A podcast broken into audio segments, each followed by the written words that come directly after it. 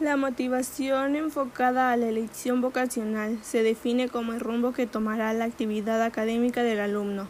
El autoconocimiento debe iniciar con un análisis para conocer la motivación que te impulsa como ser humano, a que define la toma de decisiones en tu vida diaria.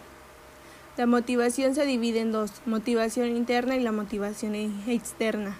La motivación interna hace referencia a los sentimientos asociados al éxito, al orgullo y a la satisfacción que proporciona el logro de los objetivos.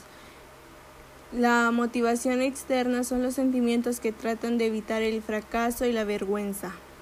La motivación interna es el motor que te impulsa y te hace sentir mejor persona.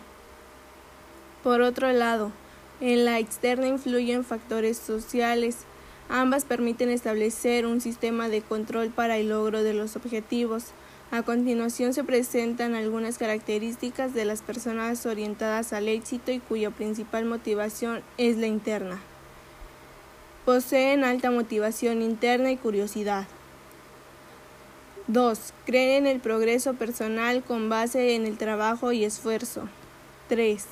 Realizan actividades extracurriculares y tienen expectativas. 4. Tienen alta autoestima e independencia. 5. Ven en el fracaso una oportunidad de aprendizaje y mejoran con esfuerzo. 6.